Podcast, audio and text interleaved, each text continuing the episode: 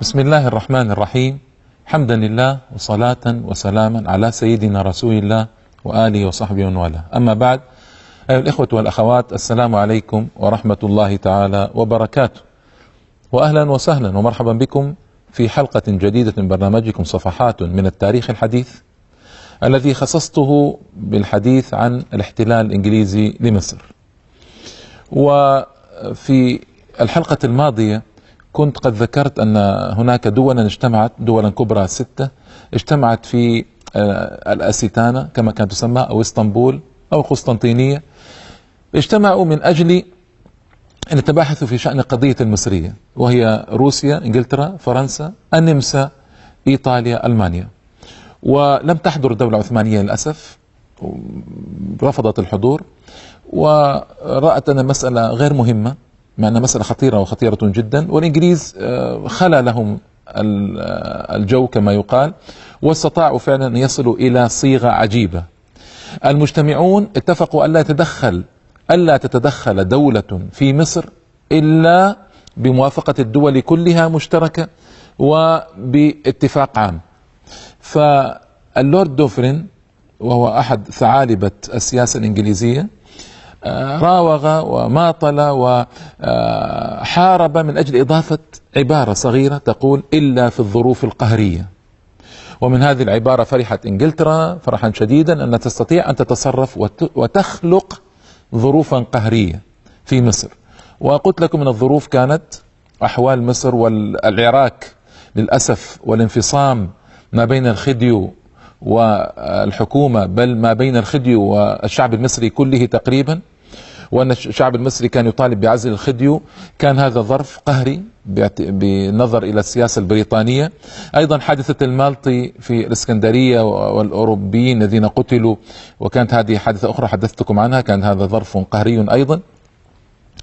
وأيضا آه، قضية جديدة استجدت وهذه من أعجب القضايا سمعتها في حياتي. آه، سيمور وهو القائد البحري الإنجليزي الذي كان مرابطا أمام الإسكندرية قال أنا لاحظت أن المصريين يرممون الحصون وينصبون المدافع عليها وهذا يعد عملا عدائيا. وهذا من العجب العجيب فإن أي دولة طبيعة الحال يكون العدو أمامها تسارع إلى تحصين نفسها وإلى ضبط حدودها وإلى الدفاع عن نفسها وشرفها وعرضها ودينها وقومها. شيء طب... شيء طبيعي جدا. لكن كان هذا عند الإنجليز عملا عدائيا. هكذا. وأذنت إنجلترا لسيمور بضرب الحصون وبضرب القلاع التي تتحصن أمام الإنجليز. ويا للعجب وعدوا هذا ظرفا قهريا وعملا عدائيا. والمجتمعون في إسطنبول ما زالوا يتناقشون ابتدأت إنجلترا بإجلاء رعاياها وعلى رأسهم قناصلها. فجلى قنصل الإسكندرية وقنصل قنصلها في القاهرة وقنصلها في بورسعيد مما يدل بوضوح على نوايا القوم. وأنهم لا ينتظرون مؤتمرا ولا ينتظرون شيئا. وتبع ذلك ال- الجلاء جلاء عشرات الآلاف من الرعايا الأوروبيين. في مصر حتى آه، بعضهم جلى إلى الداخل إلى داخل البلاد وأكثرهم خرج خارج مصر تحسبا لمجريات الأحداث وان سيكون هنالك ضربة. طبعا إنجلترا مخططة وقلت لكم من المرة الماضية انها ستضرب ستضرب بغض النظر عما ستؤول إليه نتيجه المؤتمر، بغض النظر عما آه، يؤول إليه الأمر في تركيا، بغض النظر عما يؤول إليه الأمر في مصر. ستضرب ستضرب لكنها تريد أن تخترع حالا قهريا كما قالت إلى في الأحوال القهرية، تريد أن تخترع شيئا. فاخترعت قضية الحصون هذه. ومع ذلك أرسل عرابي قائد الأسطول المصري إلى سيمور في البحر يكذب هذا الادعاء ويقول له هي ترميمات كانت موجودة للحصون ولا بد منها لبقاء الحصون سليمة. وليس هنالك نية في ضرب الأسطول الإنجليزي وليس هنالك نية في المقاومة. يعني آه، المقاومة ال- ال- نسميها الابتدائية يعني هم يسارعون بالضربة قبل أن يضربوا. وهذا يفترض أي دولة يكون ال- الأساطيل مرابطة أمام بلادها وأساطيل حربية فيها مدافع أن تضربها. أصلا هناك عندنا اليوم شيء اسمه المياه الإقليمية وما تدخل أصلا آه، أساطيل أجنبية أساطيل تجارية حتى ما تدخل إلا بإذن. فما بالكم بأساطيل أجنبية حربية محملة بمدافع ومحملة بعشرات الآلاف من الجنود؟ كيف تدخل هذه وترابط أمام الإسكندرية أصلا؟ كان يفترض وأنا يعني طبعا كل هذا نحن نحاكمهم إلى أحوالنا وعصرنا لكن هم كانوا أضعف من ذلك كان يفترض أن يبادروا هم بالضرب أصلا. ولا ينتظرون أحدا ولا ينتظرون إذن من أحد. المصريون كان يفترض أن يبادروا بالضرب. هذه يعني بوارج حربية أمام بلادكم ما الذي أدخلها ما الذي جاء بها؟ لكن كانوا أضعف من ذلك كما سآتي عليه إن شاء الله تعالى. لكن ما اقتنع سيمور؟ أنه لا يريد أن يقتنع أصلا. يريدون أن يقتنصوا هذه الفرصة. أرسل سيمور إنذارا آخر إلى المصريين أنه بعد أربعة أيام سأضرب الإسكندرية إن لم تسلموا لي انظروا هنا تدرج القلاع والحصون. وهل يعقل أن أمة حرة تسلم بلادها لأعدائها بيدها. فاجتمع أولو الأمر في مصر.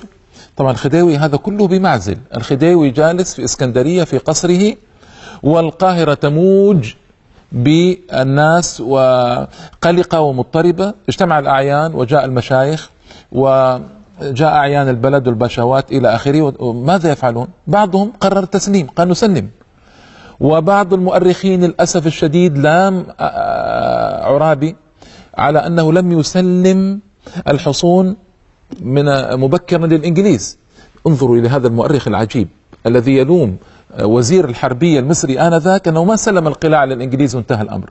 وهل يعقل أن إنسانا ما عنده ذرة من الإسلام والوطنية كما يسمى تسمى أن يسلم القلاع والحصون إلى الإنجليز بدون حرب؟ يعني هذا فبعض المجتمعين قرر أن يستسلم آه، أو يعني رأى أن تستسلم مصر للإنجليز وانتهى الأمر. لكن ولله الحمد أن أكثر المجتمعين رفضوا هذا وأرسلوا رسالة لسيمور آه، وطبعا يوصلها إلى إنجلترا يفترض ما أدري أوصلها ولا لا الله أعلم.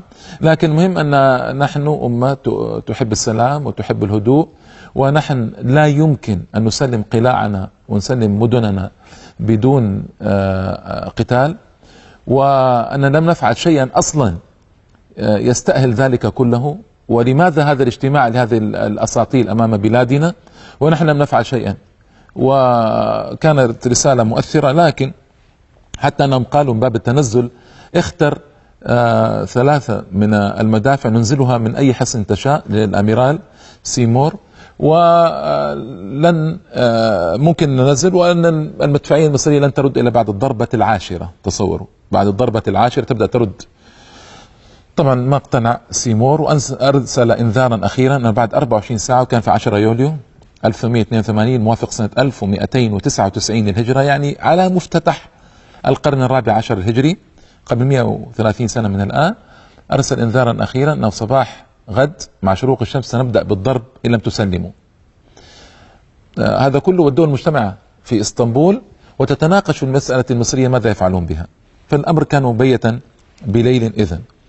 آه، سيمور بدأ الضرب فعلا في الساعة السابعة صباحا هنا لابد أن نعرف حجم القوة المصرية وحجم القوة الإنجليزية. أنا ما يهمني في الحقيقة إلا من باب الاعتبار والاتعاظ. لو أن أمرا سيكون لو أنا أتحدث الآن عن قتال سيكون ما اهتممت ولا اكترثت بحجم القوة الحجم. الله تعالى يقول وأعدوا لهم ما استطعتم من قوة. ما استطعتم. ولم آه يريد الله سبحانه وتعالى التساوي بين القوتين وما علق التساوي بين القوتين شرطا ما جعلها شرطا للنصر. إنما ما استطعتم من قوة. لكن هل وهذا السؤال المهم هل آه، الحكومة المصرية على رأسها الخديو هل فعلا أعدت ما استطاعت من قوة؟ هنا أذكر ذلك باب الاتعاظ والاعتبار. وتذكرون في حملة عندما تحدث صفحات في التاريخ الحديث أول ما بدأتها بحلقات الحملة الفرنسية على مصر. وذكرت أنه لم يكن في الإسكندرية إلا مدفعان فقط. مدفعان آه، عثمانيان قديمان يدافعان عن المدينة. هذا كلام قبل الحملة الإنجليزية بثلاث وثمانين سنة. ف وذكرت أن الضعف في تحصين المدينة كان سبب دخول نابليون. والتاريخ أيها الإخوة والأخوات يعيد نفسه من جديد. والإسكندرية لم تحصن للأسف. والذي رآه سيمور كانت كان تحصينات اللحظة الأخيرة. انظروا للضعف الذي نحن فيه والهوان. هم يعلمون والأساطيل آه، في إسكندرية قبل الضربة بأقل شيء بأربعين يوما إلى خمسين يوم. لكن مع ذلك التحصينات لم تحدث في اللحظة الأخيرة. وكان المفترض أن تحدث التحصينات من مدة طويلة قبل المعركة. يعني كتح... أي دولة تدافع عن آه، شرفها وعرضها وأرضها ودينها وقومها تحصن البلد. نحن أيها الإخوة لا نستفيد من عبر وعظات التاريخ. التاريخ يعيد نفسه. كما أن الإسكندرية كانت ضعيفة أمام نابليون هنا ضعيفة أمام سيمور أيضا للأسف الشديد. والإسكندرية كان يسكنها مئة ألف تقريبا وعدد كبير. نسبيا آنذاك كانت المدينة الثانية في مصر بعد القاهرة وكانت المدينة التجارية أيضا والميناء الأساس لمصر. مع ذلك تحصينات كانت شبه منعدمة. لذلك سأذكر الآن الأمر بوضوح وماذا كان يجري آنذاك في قضايا النسب بين قوة الحصون والأسطول. قوة الحصون المصرية إلى قوة الأسطول الإنجليزي تقدر بواحد إلى ستة. تصوروا. واحد إلى ستة. يعني آه، باللغة الحديثة ستة عشر بالمئة أو سبعة عشر بالمئة القوة المصرية بالنسبة للقوة الإنجليزية. المدافع المصرية قصيرة الأمد معظمها ترمي ترمي فتقع في البحر لا تصيب السفن بينما السفن من مكانها تصيب القلاع. الجنود الإنجليز تقريبا ثلاثة أضعاف الجنود المصريين. أنا أتحدث عن البحارة الآن والبحارة المصريين. آه طبعا آه هنا أمر مهم. كيف استطاعوا استطاع الإنجليز أن يضربوا الإسكندرية ويحتلوها؟ كان في الإسكندرية هناك حصون عدة حصون. آه، أهمها حصن آه، طابية كان تسمى طابية آنذاك طابية العجمي. والعجيب أن الإنجليز أو الأوروبيين يسمونها جزيرة المرابط مرابوت هكذا. والمرابط طبعا هو المجاهد الذي يقف في هذه الجزر. يرابط ويراقب العدو وهو قادم ويسارع إلى الضربة الأولى كما يقال. هناك عدة حصون في الإسكندرية سآتي عليها بعد الفاصل إن شاء الله تعالى.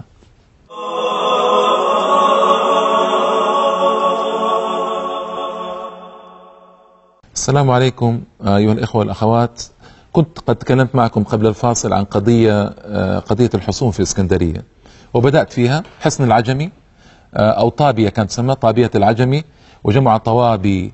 طابية العجمي كانت آه، أمنع الحصون في الإسكندرية والغربيين يسمونها المرابوط. المرابوط يعني مرابط جزيرة المرابط اسمها العربي.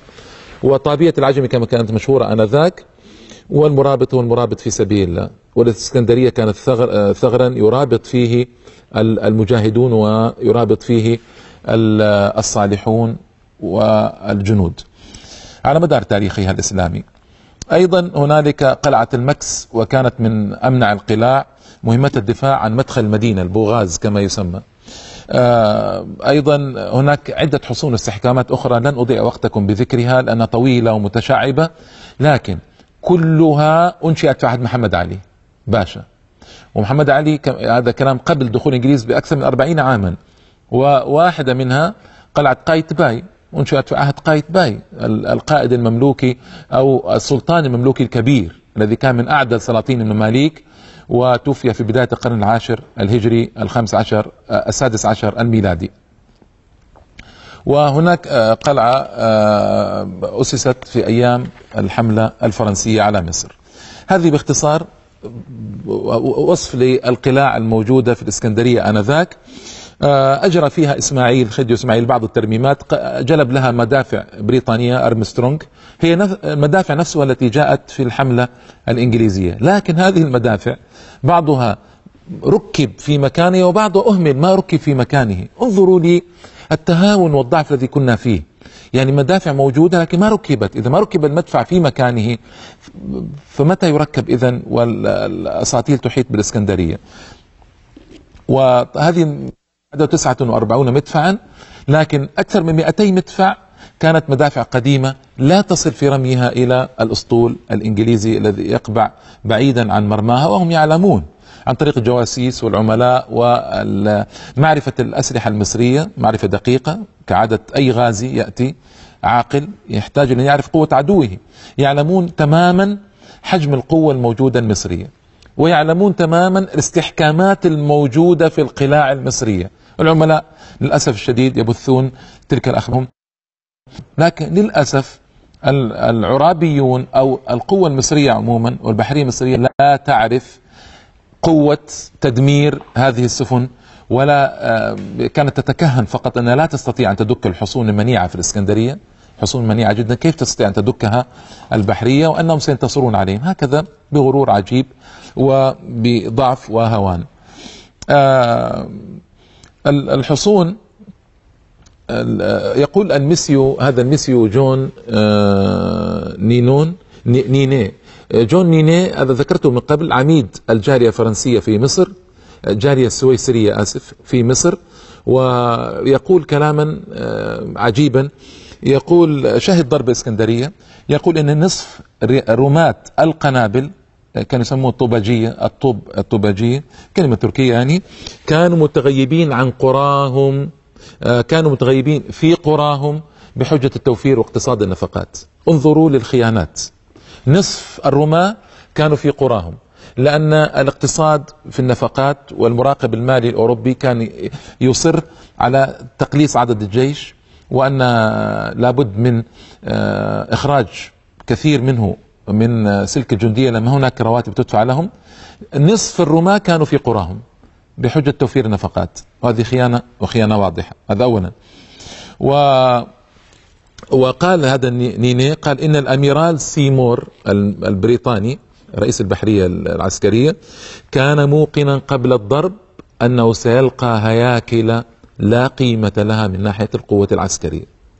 انظروا يعرفوننا تماما يعرفون قوتنا وما أو مدى ما نحن فيه من ضعف إن شئت أن تقول.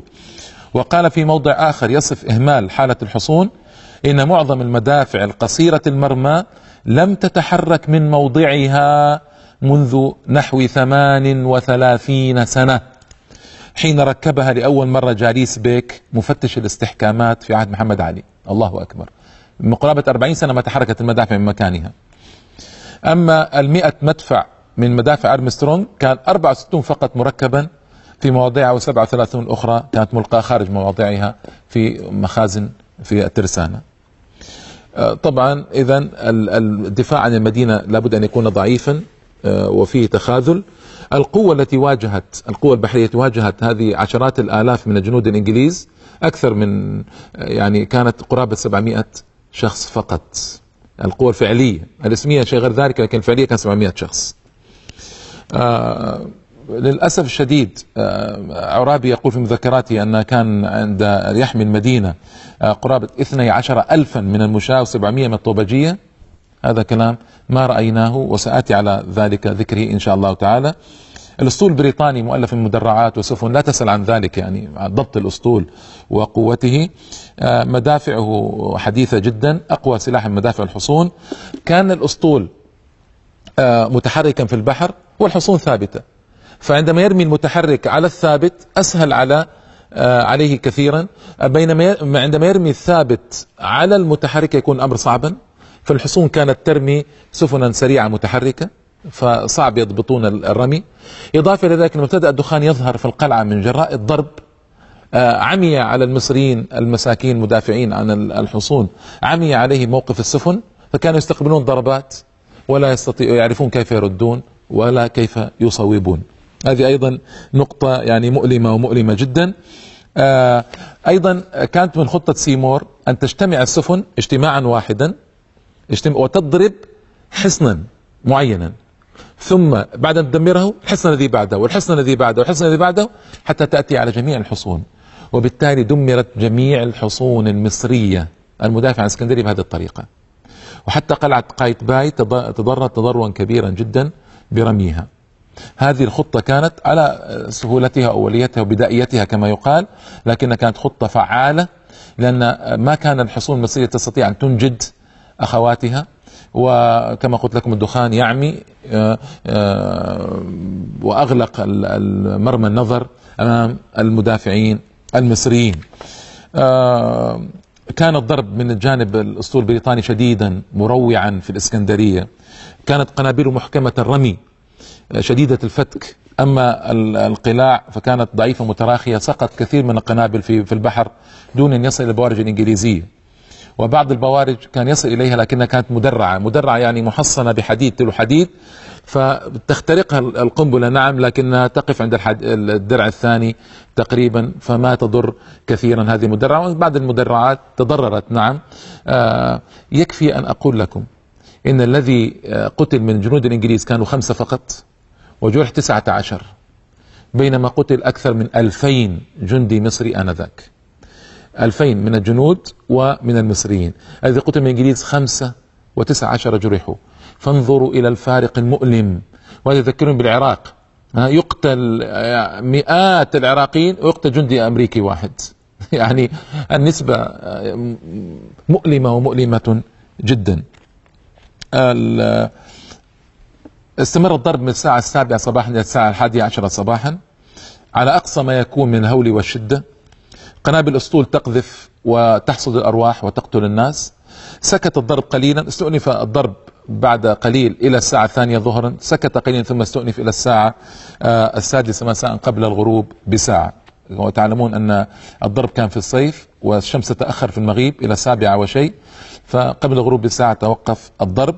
تهدمت الحصون تحولت قلعة قايتباي آه، إلى خراب وقلاع سائر القلاع تحولت إلى خراب. آه، أين الجنود؟ الجنود أبلوا بلاء حسنا في الحقيقة.